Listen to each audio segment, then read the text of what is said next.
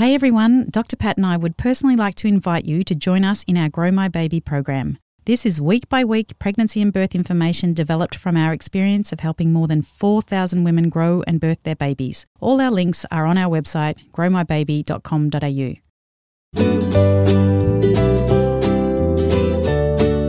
If you're trying to get pregnant or you are pregnant and you feel a little bit overwhelmed by all you need to know, then this is the right podcast for you. Welcome to the show. I'm Brigid Maloney.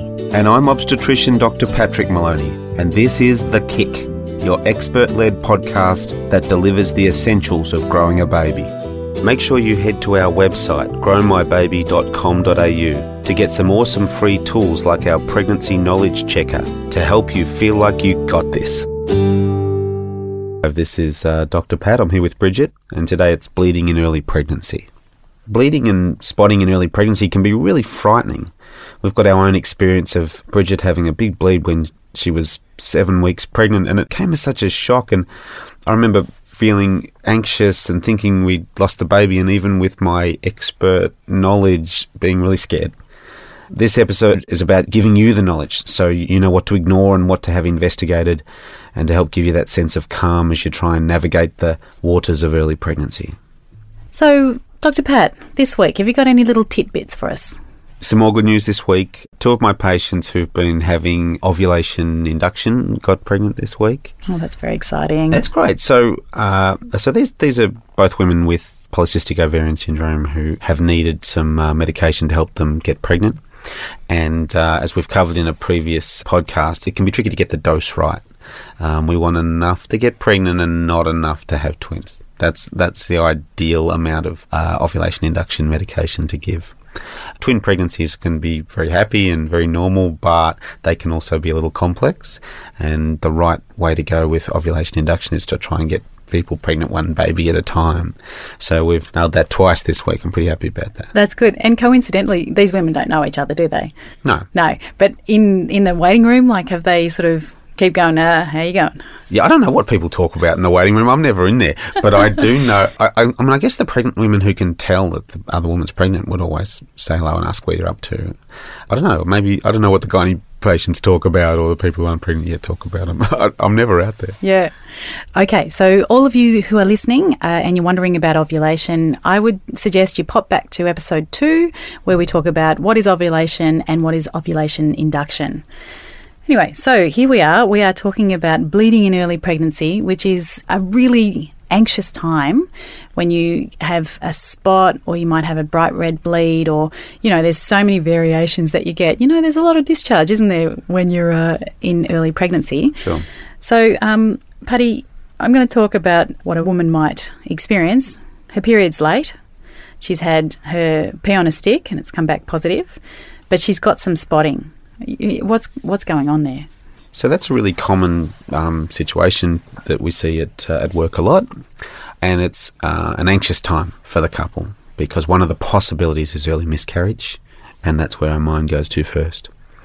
Thankfully, most of the time when there's bleeding in early pregnancy, it's not a miscarriage actually, but um, we need to keep an eye on that um, situation until we can reliably um, reassure that woman that, that things are fine. So some of the possibilities are, are that it's something called an implantation bleed, which is remember the egg comes out of the ovary, it's picked up by the trumpet end of the fallopian tube, and about halfway down the tube it meets up with the sperm coming up the other way. Uh, fertilization, where the sperm um, penetrates the egg, happens in the tube, and then the tube will push the fertilized egg down back into the body of the uterus where it implants, and all of that takes time. So somewhere around that sort of four to five week mark in early pregnancy, four to five weeks into the last period, the fertilized egg is literally implanting into the into the lining of the uterus, which has got all thick to be ready to receive it. And that process can cause bleeding, and sometimes that's all the bleeding is. And what what you know, we get a bit obsessed with the type of bleeding. So, what sort of is that? Just like brown spotting, or is it like bright red, or, or what should a woman expect from implantation bleeding? That's usually pink spotting. Pink. Yeah, and and but any bleeding needs some attention because uh, we just don't know whether it's a miscarriage or an implantation bleed or nothing or what have you. So uh, the appropriate things to do is to catch up with your uh, local doc, or you might be seen in a hospital emergency department after hours, and they'll check you over and make sure that you're basically well, and then it's to work out what's going on with the pregnancy. And of course, the appropriate test is ultrasound. If the ultrasound shows a pregnancy that's in the uterus with the heart beating, tick. Hmm. Regardless of the cause of the bleed, we know things are fine. Yeah. And if it shows an empty uterus, or if the woman's very unwell with pain, or a dozen different possible scenarios, then each of those has got their appropriate further testing and investigation. Yeah. I love that image that you've just put in my mind of the egg, you know, on its journey down the fallopian tube and, you know, everything being pulsed towards to meet the sperm. And, you know, even the image of the fertilized egg sort of burrowing in to the uterus lining, like that, that you know, it's just such beautiful imagery. It's a beautiful thought, yeah, isn't yeah. it? Yeah. And sometimes, though, it doesn't quite go to plan, does it? And the uh, the fertilized egg might just hang around too long in the fallopian tube. and try and implant in And the try and plant, in- yeah. in, in the fallopian tube, and that's an ectopic pregnancy, and that's one of the things that needs to be seriously considered in when there's bleeding in early pregnancy. So, uh, with a combination of ultrasounds and some quantitative beta HCG levels, the one that gives the number, the blood test, uh, we can work it out. So the blood test will tell us whether it's an ectopic, will it? Uh, not all by itself, Yeah. um, but it's about building a picture where we say, okay, what can we see on ultrasound? What's the blood test telling us? And there's almost a flow chart that helps you work the answer out. Yeah. And if we're investigating an ectopic pregnancy, is there a prime time for an ectopic? Well, an ectopic pregnancy will usually only come to light when it either bursts out of the tube, it gets it's implanted in the tube and it's got too big and it bursts out, and that might happen at seven, eight, or nine weeks pregnancy, or when it's trying to implant somewhere where it shouldn't implant, it causes bleeding, and the bleeding tracks down through the cavity and out the vagina. And that could be at, I don't know, six or seven weeks. Yes, something like exactly. that. Yeah, yeah. and it, that might happen so early, even before the ectopic pregnancy has got an obvious appearance on ultrasound. Okay, so if you have had a suspected ectopic pregnancy, how's that treated? Well, briefly, if an ectopic pregnancy has been proven, there are a couple of different types. There might be a pregnancy that's sitting in the fallopian tube and it's known to be there through the testing, but it hasn't burst out the tube. And they can often be treated. Sometimes they will miscarry by themselves, and sometimes that's a process that just needs to be observed and the blood hormone levels followed back to zero. They can be treated with medication these days, a medication that works a little bit like chemotherapy and goes in there and dissolves the cells, and that can avoid an operation in some situations. But if the ectopic pregnancy has burst out of the tube and it's bleeding and the woman is very unwell, then obviously that needs to be treated with a, an emergency keyhole operation to go in through the belly button and fix the bleeding and often remove the tube. It's dreadful. We've had a very good friend who has had an ectopic pregnancy and she looked dreadful. It's obvious, isn't it? If you've got a burst. Yeah, most people with a burst ectopic look very unwell. Yeah. Yeah, and that's a hospital emergency department type scenario. Yeah, and over sort of what period of time, if you feel like symptoms are coming along, uh, where are you feeling those symptoms? Of, An of a- ectopic of a ruptured ectopic? Yeah. Well, I think that that needs to be considered by patients and by doctors of anyone who's known to be pregnant and has a bleeding and, and severe pelvic pain. Okay. So it's not specifically one sided or no. No. it's just incredible pain. So pain, bleeding, and known to be pregnant. Yeah. Then we've got to look into that. Yeah. So there's lots of reasons why somebody might bleed that doesn't lead to a miscarriage, but what are some of those reasons? Well, the in the early pregnancy, what's happening is that a million little blood vessels are uh, connecting up between the pregnancy and the lining of the mother's uterus, and the and it's a miracle that doesn't bleed all the time. Okay, it probably does bleed all the time, and we just don't see most of them. So um, a lot of that bleeding is, is harmless. And ultrasound can be used in that setting to show people that the pregnancy is carrying on fine, that the source of the bleeding can't be seen, there's not enough blood to show up on ultrasound, and that the baby is fine.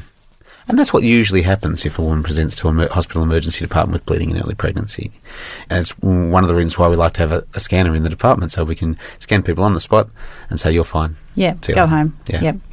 I know this because, you know, we're in the same household, but you do get some questions, some phone calls uh, at different times of the day and night, uh, where someone's had a bright red bleed after sex. Yep, so bleeding after sex in pregnancy worries people as well because they, again, think it's a miscarriage. It's usually not. It might be. So, bleeding after sex in pregnancy needs an ultrasound to investigate, see how the pregnancy is going. And uh, if everything's fine, then we usually advise those couples to steer clear of sex for a couple of weeks, wait for everything to settle down, and then reintroduce sex again and see how we go. And, you know, we do play the blame game a little bit. If by chance we do then go on and have a miscarriage, we look back on all those things that caused miscarriage. Mm. Um, do you think that sex does cause miscarriage? No, no, I think that's very clear that it doesn't. We don't know what causes a lot of miscarriages, but we do know that it's usually got something to do with the sperm and the egg not coming together properly in the first place. So if we think about the uh, all the DNA from the sperm and all the DNA from the egg, they have to come together and be connected up like a giant zip. And as that zip goes up, mistakes can happen. Um, the wrong bits of DNA hook up with the wrong bits of DNA, and, and we wind up with a um, with a, an early pregnancy that's capable of surviving until five or six or seven weeks, but not beyond that. And that's the cause of, of most early pregnancy loss. And whilst it's very sad, there's nothing that can nothing that can really be done to prevent those ones. And I think that's really important point to make because a lot of women sort of blame themselves or their situation or the stress at work or whatever it might be. Yep. But actually, you know, there's no control over how that DNA might zip up. That's a really good analogy. I like that well, idea. That's, that's right. And there, there is no control over that. And I think it's super important that people understand that miscarriage isn't their fault. I saw this beautiful thing on, on a in the internet somewhere once, just a, a woman holding up a, a sign that said, presumably to her caregivers, thank you for saying that the miscarriage wasn't my fault. And she just needed to be told that um, because um, we're human beings and we tend to blame ourselves for things. Yeah, and look for causes. And, and look for causes, yeah. that's right. It can be very frustrating to people when a clear cause of their pregnancy loss isn't found. So then they start saying, well, it must have been something I did yeah. or didn't do. That's right. And miscarriage is pretty common, isn't it? Yeah, absolutely. So, um, uh, first trimester pregnancy loss is extremely common, and when I see people with a sad first trimester miscarriage, they will tell their family and friends, and at that point, their family and friends will go, "Oh yeah, yeah, that happened to us as well," you know. Mm. And thankfully, most people recover from it very well. Most people who were uh, in good psychological health will um, accept that the pregnancy loss uh, happened. They will feel very sad about it and a great sense of disappointment at the start. But that passes in as little as two weeks. And I see people two weeks later for that very reason because I want to make sure that they're on the right track to emotional recovery.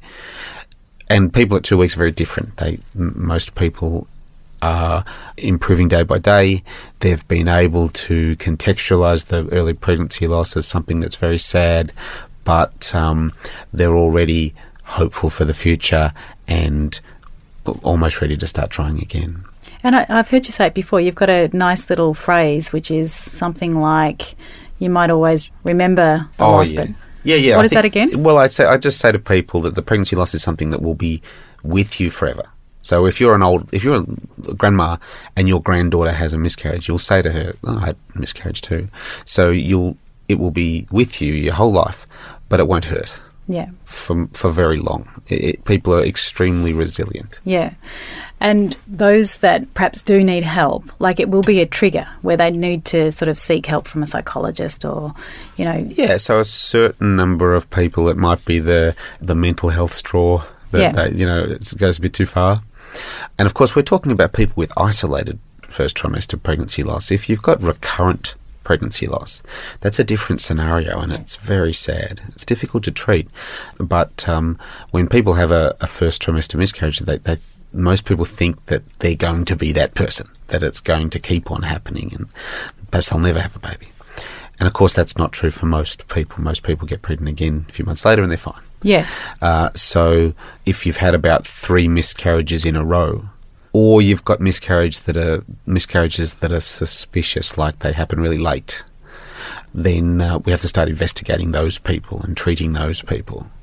But for most people, it, it doesn't need investigation or treatment. It, it's um, they're not recurrent miscarriers. It's, it's, it's an isolated thing. All right. So someone's experienced a bleed in pregnancy. Every single bleed needs to be investigated.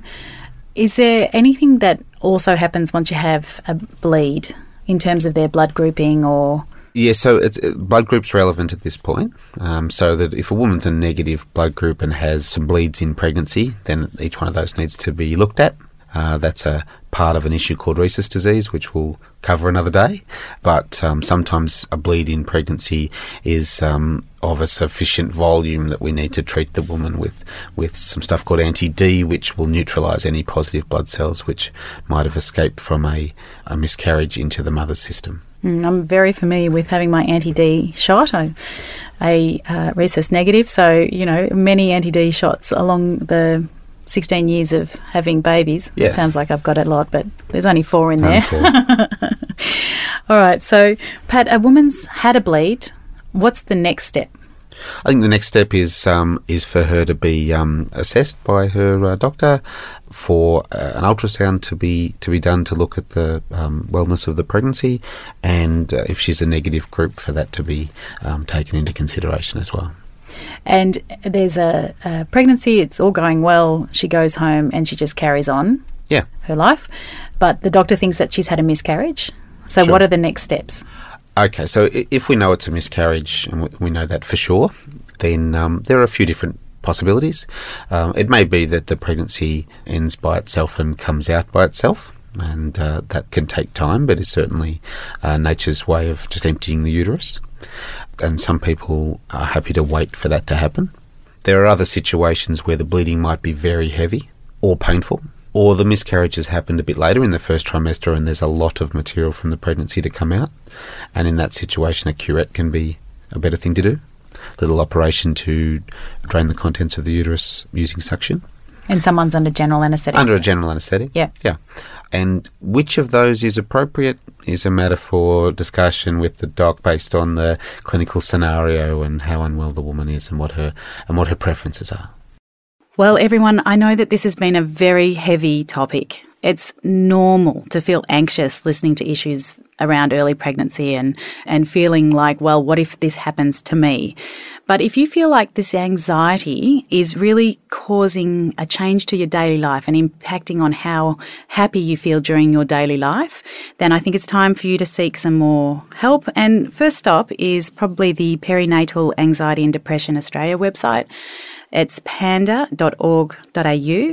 And they've got a really great uh, mental health checklist. And you can do this checklist just to see whether it's time for you to seek some help. All right. Please go and download our pregnancy knowledge checker on our website.